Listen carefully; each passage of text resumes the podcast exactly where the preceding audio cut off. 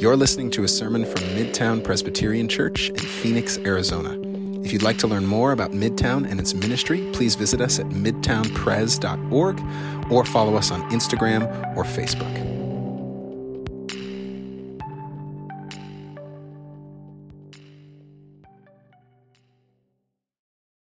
Good morning, you guys.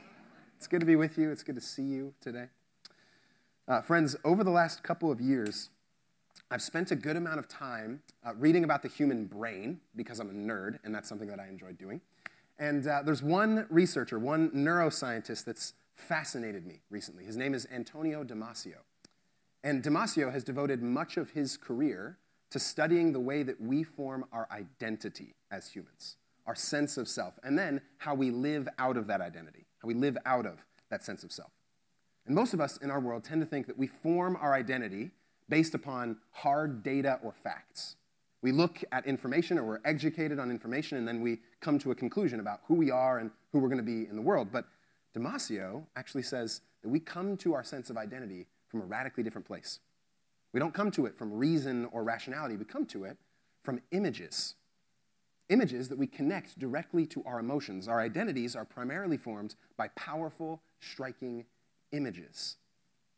And I think when we look around this, our world, we start to see this line up. Damasio's research makes sense. I mean, think about it. The perfect emoji changes everything, right? Why is it that we love sending images to one another? Well, they communicate something about us that no amount of explanation or words ever could. I know I'm not the only person in here who scours for just the perfect gift to send back to someone, right? We look for the right thing because it has the ability to express something that words never. What's the main way that our, our culture right now tells stories that shape us and form us? What's the main medium? Instagram, images, right? A multi billion dollar film industry exists in our culture. TV and film, they form us, they shape us in one way or another. And that's just as true in our spiritual lives. Images actually shape us. Consider, for instance, the cross, a central image for Christians. It's really simple, it's two lines. And yet, within those two lines are some of the most formative messages, things that change our lives. The cross reminds us what love looks like. The cross reminds us the power of forgiveness. The cross gives us a different way of being in the world, one of service rather than power and authority over others. One little image, two simple lines do all of that for us and way, way more. I change my life. I live a certain way because of the power of the image of the cross. And the prophets in the Old Testament, in our scriptures, intuitively knew what Damasio has revealed for us in scientific research today. See, the prophets were storytellers, they were image makers, they were poets and rebels, and they knew that the right image had the capacity to radically transform us. That speaking the right thing in the right way through powerful image making could actually shock us into a different way of being. And growing up in the church, I was never taught to read the prophets that way. The prophets were always kind of these strange texts for me. We would lift one or two verses out of context and then we'd sell them in Hobby Lobby and then hang them up in our homes. That was the primary way that I was taught to read the prophets. But there's so much more to them than that.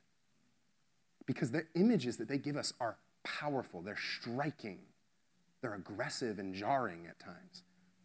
And that means they're not meant to go down easy for us. They're not meant to be easily digestible, they're meant to be chewed on, to be meditated upon. They're meant to get into our muscles and our bones and shape us in some way. We're in the midst of a teaching series here at Midtown called When Things Fall Apart. We're looking at the, the prophet Jeremiah and his life and writings in our scriptures. He was a prophet to the nation of Judah, and he lived during a time when everything around him was falling apart. Politicians had become corrupted, the religious institution was obsessed with the wrong things at the wrong times in the wrong ways, and world superpowers were clashing again and again and again. And Jeremiah watched all of this happen, and he used powerful images to communicate to people how they are to live in a world that seems like it's falling apart. And today, we're going to explore two powerful images that he gives us images that shake us awake, that energize us to a deeper understanding of God, of ourselves, and of the world around us. So, friends, if you have a Bible, I invite you to open it with me. Uh, we're going to be reading from Jeremiah chapter 3, starting in verse 6. Uh, Jeremiah is near the end of the Old Testament, if you're flipping there. Look for the big number three after you get there, and then the little number six. We'll read from verse 6 all the way through verse 18. If you don't have a Bible, by the way, we have a stack of them on the table. Grab one on your way out. It's yours for free. We want to make sure that you have a Bible that you can read from in your own time and with us on a Sunday morning. Uh, we'll have the words behind me on the screen if you'd like to follow along there as well. this is Jeremiah chapter 3, starting in verse 6. The Lord said to me in the days of King Josiah, Have you seen what she did? That faithless one, Israel? How she went up on every high hill and under every green tree and played the whore there. And I thought, after she's done all this, she will return to me, but she did not return. And her false sister Judah saw it. She saw that for all the adulteries of that faithless one, Israel, I had sent her away with a decree of divorce, yet her false sister Judah did not fear. But she too went and played the whore. Because she took her whoredom so lightly, she polluted the land, committing adultery with, with stone and tree. Yet for all this, her false sister Judah did not return to me with her whole heart, but only in pretense, says the Lord. Then the Lord said to me, Faithless Israel has shown herself less guilty than false Judah. Go, proclaim these words towards the north, and say, Return, faithless Israel, says the Lord. I will not look on you in anger, for I am merciful, says the Lord. I will not be angry forever. Only acknowledge your guilt, that you've rebelled against the Lord your God and scattered your favors among strangers under every green tree, and have not obeyed my voice, says the Lord. Return, O faithless children, says the Lord. For I'm your master. I will take you, one from a city and two from a family, and I will bring you to Zion. I will give you shepherds after my own heart, who will feed you with knowledge and understanding. And when you've multiplied and increased in the land, in those days, says the Lord, they shall no longer say the ark of the covenant of the Lord.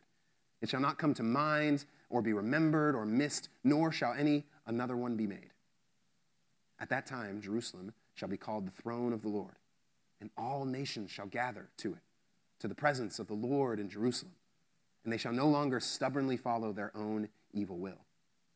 In those days, the house of Judah shall join the house of Israel and together they shall come from the land of the north to the land that I gave your ancestors for a heritage. This is the word of the Lord. Thanks be to God. Where have we cheated on God? Where have we cheated on God? It's not a question we ask ourselves very often. It's a little aggressive, a little extreme. It's a striking image, right? And yet, that's precisely the one that Jeremiah gives to the nations of Israel and Judah in our text today.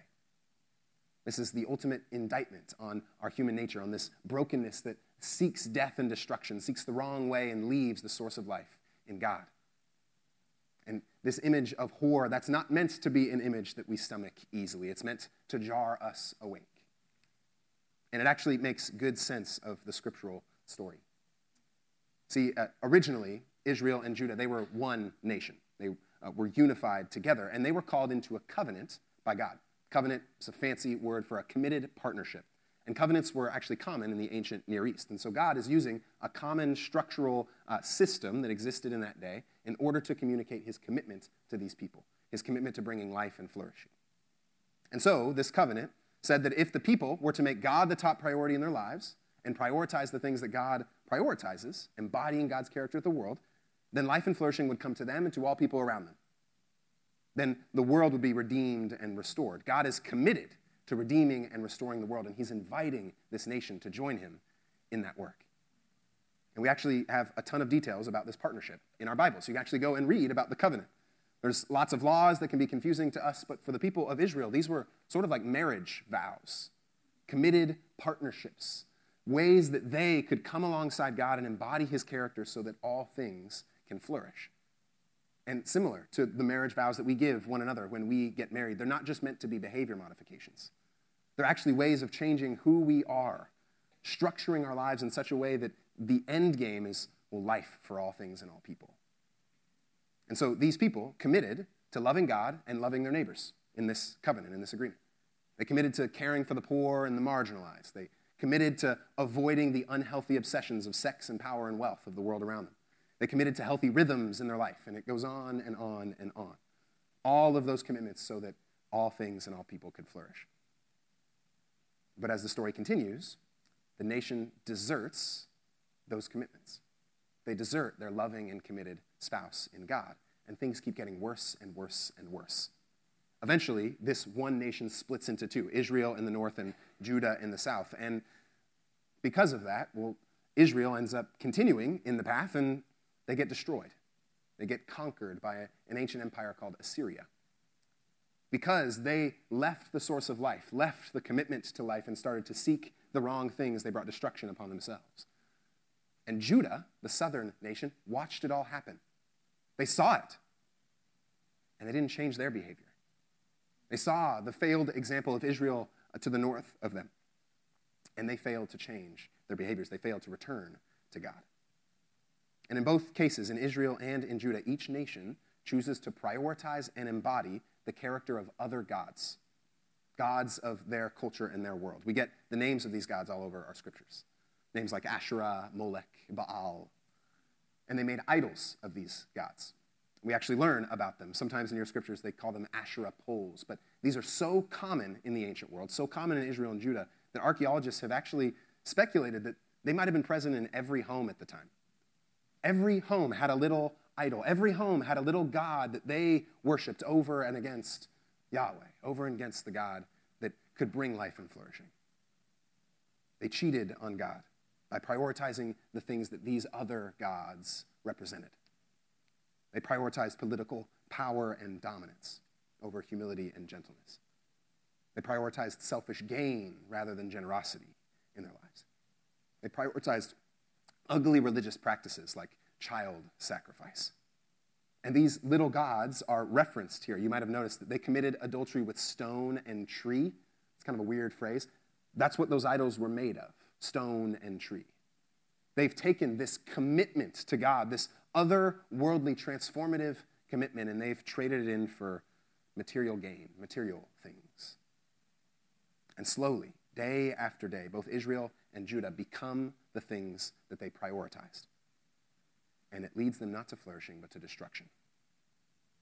And that's actually how adultery works. That's why this is such a fitting image that Jeremiah gives us. See, no one wakes up one morning randomly with someone not their spouse and is surprised at what has happened, right? You don't wake up and, who are you, right? There are a lot of things that lead up to that moment, a lot of little decisions. Adultery is the result of a long, repeated distancing of oneself from their spouse.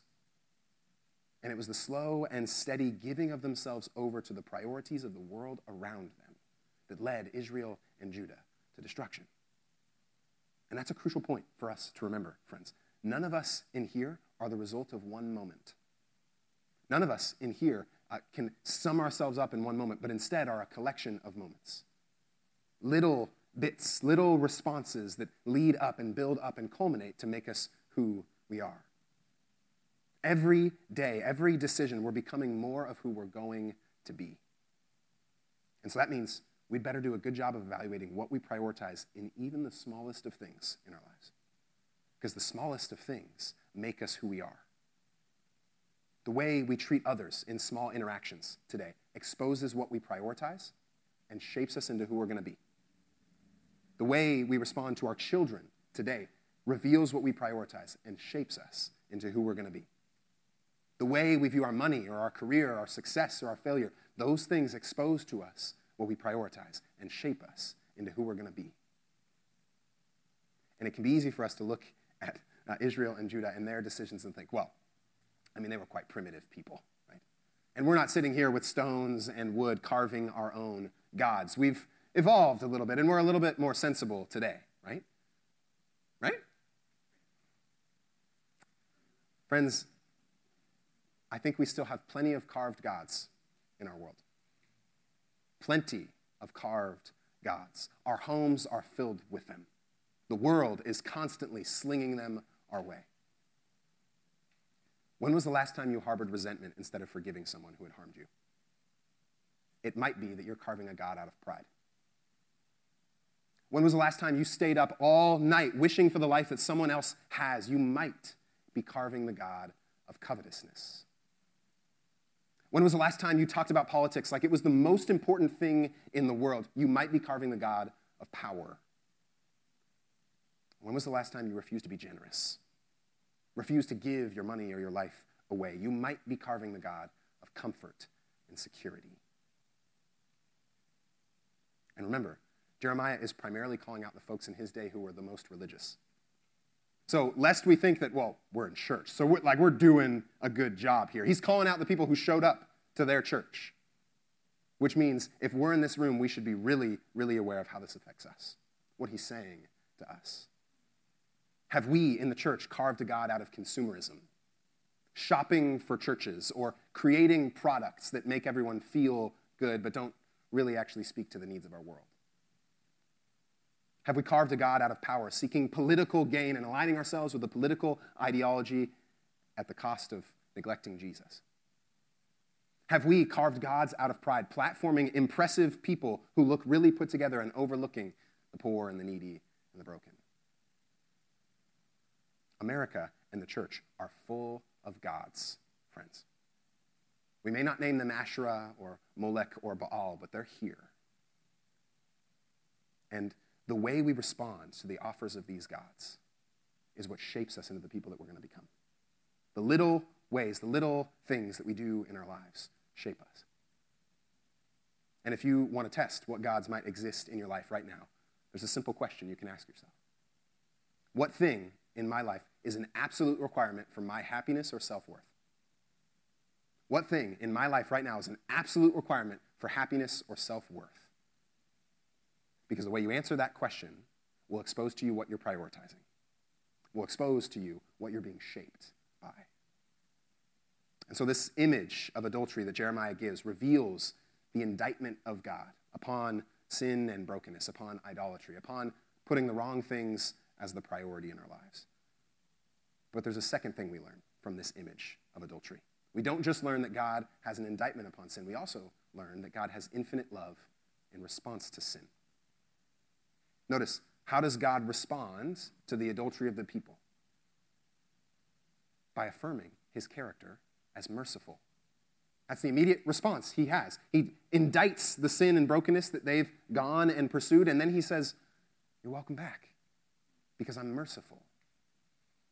And that is a wild claim because remember the context. This nation has been cheating on God for centuries, over and over and over. Earlier in chapter 3, we didn't read it together, but it has some really explicit words to say. There's a rhetorical question that gets asked, and I like how the message translation, Eugene Peterson's translation, brings it out. In the early part of chapter 3, he asks the rhetorical question Where have you not had sex? Where have you not had sex with other gods? Where have you not worshiped other things? Look around you at all of the hills. You've gone and chased the wrong things over and over and over. So remember that that's the context here. And even in the midst of this egregious cheating, this egregious adultery, God says, I'm merciful. You're welcome back. Friends, that's central to understanding any of this story. God's words against sin are strong, and we can't overlook them. But his words about his mercy are stronger. God doesn't take joy in our brokenness. God is not sitting waiting to smite us. Our choices break God's heart all the time because they lead to the destruction of the life that we were made for. But God longs to see us restored. He doesn't long to see us suffer. Mercy is the driving force behind God's action in the world, the driving force behind this whole story. And that sort of mercy is greater even than the most egregious of sins that any of us could commit. There's a great quote from uh, an 8th century monk named Isaac of Nineveh. He says it this way As a handful of sand is thrown into the ocean, so are the sins of all flesh compared with the mind of God. As a, excuse me, as a handful of sand is thrown into the ocean, so are the sins of all flesh as compared with the mind of God. Friends, whatever you've done, wherever you've been, whatever you've placed your value in, whatever gods you've carved for yourself, this is a necessary truth that you need to hear. God forgives you, God is merciful. And I know that's really hard for us to believe sometimes because we all walk into this room with certain things that we think stand between us and God. Certain things that we've done, certain priorities, certain states of mind, maybe a sense of self pity, those things stand between us and God. And so we hear this message of mercy and we think, well, Yeah, but, like, if you really knew what I was carrying into this place. Yeah, but if you really knew that this was actually the 1,343rd time I've gone back to this thing, then, then the mercy doesn't hold up any longer. As it turns out, our hearts have less capacity for mercy than God's. And that's especially true for ourselves. You guys, God knows it all. He knows it all. And He's making it unequivocally clear here. He forgives. And with open arms, He welcomes us back home. He ensures that there is nothing that can stand in the way of us and true, lasting life and flourishing. And in case we still find that really difficult to process, really difficult to integrate into our lives, he gave us a clear image of himself and his character in the person of Jesus. Jesus came to earth, and in John chapter 6, Jesus says that anyone, anyone who returns to me, regardless of what they've done, I will not cast out. No matter what, I will not cast them out. Jesus is the ultimate image, the ultimate picture of who God is and God's character to us. And he says, If you return to me, I will never cast you out. God knows that we're going to find this hard to believe, and that's why he sent himself here, made himself human so that we would know and experience his mercy. He ensures that none of our excuses can stand between us and Him. there's a great uh, poet named John Bunyan. Some of you may have been forced to read some things by him at some point in your life uh, in English classes. Uh, he wrote The Pilgrim's Progress, if you're familiar with The Pilgrim's Progress. But he was also a great poet. And he has a powerful poem that makes sense of Jesus' words in John chapter 6. I wanted to read this poem to you guys. but I am a great sinner, say you. I will never cast out, says Christ. But I'm an old sinner, say you. I will never cast out, says Christ. But I'm a hard hearted sinner, say you. I will never cast out, says Christ. But I'm a backsliding sinner, say you. I will never cast out, says Christ. But I've served Satan all my days, say you. I will never cast out, says Christ. But I've sinned against light, say you. I will never cast out, says Christ. But I've sinned against mercy, say you. I will never cast out, says Christ. But I have no good thing to bring with me, say you. I will never cast out, says Christ. Friends, the image of adultery that Jeremiah highlights here doesn't just tell us about the indictment of God upon our brokenness. It also tells us about the infinite love, the infinite mercy that awaits us whenever we return to God in the midst of our brokenness. And then Jeremiah moves on to a new image.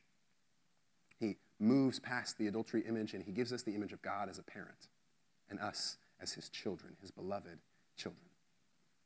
And it's in that image that we learn the final thing about God's character in this passage. We learn God's invitation to us. As a loving father who invites his children back, God extends an invitation to Israel and Judah Return to me. Come back home. Repent, acknowledge your guilt, and walk with me again because life is waiting for you. True, lasting, full life is waiting for you. Friends, our own brokenness can never keep us from God. His mercy's too big for that. Nothing you've ever done can stand in the way. Which means that the only thing that can keep us from full life with God, well, is a lack of acknowledgement that we need it. The only people who aren't restored to God are the ones who won't let Him restore them. And the only qualification to receive grace and forgiveness from God is the acknowledgement that we are unqualified for it. The only qualification to receive love and grace, fullness of life from God, is the acknowledgement that we're not qualified. For Israel and for Judah, things fell apart in their lives as a result of their cheating ways, as often happens in adultery. But it was precisely when things fell apart that God sent Jeremiah to remind them to return home. And it's precisely when things fall apart in our lives that God is reaching out, that God is pleading with us as a parent pleads for his children to come home. God wants every person here to know the same thing, every person outside this room to know the same thing. You are a beloved child, a son and daughter of the Most High God. You don't need to be afraid. You're loved, and you can come back home. Maria and her daughter Christina lived in a poor neighborhood on the outskirts of a Brazilian village. Maria's husband had died when Christina was an infant, and she never remarried. And times were tough, but at last, Christina was old enough to get a job to help out. And Christina spoke of going to the city. She dreamed of trading her dusty neighborhood for exciting avenues in the city life. But just the thought of that horrified her mother because she knew exactly what Christina would have to do for a living when she got there. That's why her heart broke. And that's why she couldn't believe it when she awoke one morning and her daughter's bed was empty. She had gone. Knowing where her daughter was headed, she quickly threw on some clothes, stuffed a bunch of clothes in a bag, gathered all her money, and ran out of the house. And on her way to the bus stop, she entered a drugstore. She got one last thing photos. She sat in the photograph booth, closed the curtain, and spent all the time she could on making photos of herself. And with her purse full of small black and white photos, she boarded the next bus to Rio de Janeiro. And Maria knew that Christina had no way of earning money. She also knew that her daughter was too stubborn to give up. And when pride meets hunger, a human being will do things that were previously unimaginable. Knowing this, Maria began her search. Bars, hotels, nightclubs, any place with a reputation for streetwalkers or prostitutes. She went to them all. And at each place, Maria left her photo, taped to a bathroom mirror, tacked to a hotel bulletin board, fastened to a corner telephone booth. And on the back of each photo, she wrote a note. And then she ran out of money and ran out of pictures, and she went back home. A few weeks later, young Christina descended the hotel stairs where she was meeting with one of her clients. And her young face was exhausted. Her dreams had become a nightmare. But as she reached the bottom of the stairs, her eyes noticed a familiar face. She looked again, and there, on the lobby mirror, was a small picture of her mom. Christina's eyes burned, her throat tightened as she walked across the room and removed the small photo. And written on the back were these words Whatever you've done, whatever you've become, it doesn't matter. Please come back home. Theologian and author Max Lucado tells this story in a book called No Wonder They Call Him Savior. And he's pulling from the same image that Jeremiah uses for us here the image of God as a loving and committed parent who puts pictures of himself all around our lives so that we would return home. And after using these two images, adultery and God's image of his perfect parenthood, there's one final image in this passage that Jeremiah hints at in verses 15 through 18. He doesn't give it explicitly, but he hints at it. He uses a phrase, in those days. He's looking forward to the future. And he goes on to describe this amazing picture of unity, where all people from all nations gather together in united life and love for God, for one another. He says that God will send shepherds to care for his people and that all of the pomp and circumstance of religion will disappear because we're so connected with God that we don't need it. The Ark of the Covenant, you won't even care about that anymore. This holy object won't matter because you're in the presence of God. You'll know God. There will be nothing between you and God. This is the same sort of phrasing and picture that many of the other prophets give us as well when they look forward to the day when God will bring all life to us, painting a picture here of God's redemptive and restorative work. and what we learn in this amazing library of texts is that this image that Jeremiah is pointing to, is pointing to has arrived. It's arrived in the cross of Jesus Christ, the final image. See, the cross is God's ultimate indictment of sin. All of our brokenness was taken on on the cross and defeated there. The cross is also God's picture of intimate love, that God will go to any length to bring his children back. And the cross is God's invitation to each and every one of us.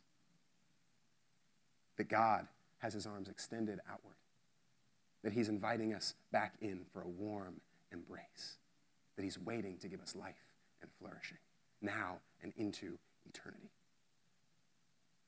And so the question for us today is the same as it was for Judah, same as it was for Israel then. Are we willing to come back home? Are we willing to trust that this is who God is. Are we willing to end all of our affairs with all the little gods that we've carved in our lives? Are we willing to return for the first time or for the thousandth time, friends? God is beckoning each and every one of us. We don't have to be defined by the gods out there, by our cheating and the destruction that it's brought to us. True life and true flourishing are waiting. The ball is in our court. So, what's God calling you back home from today?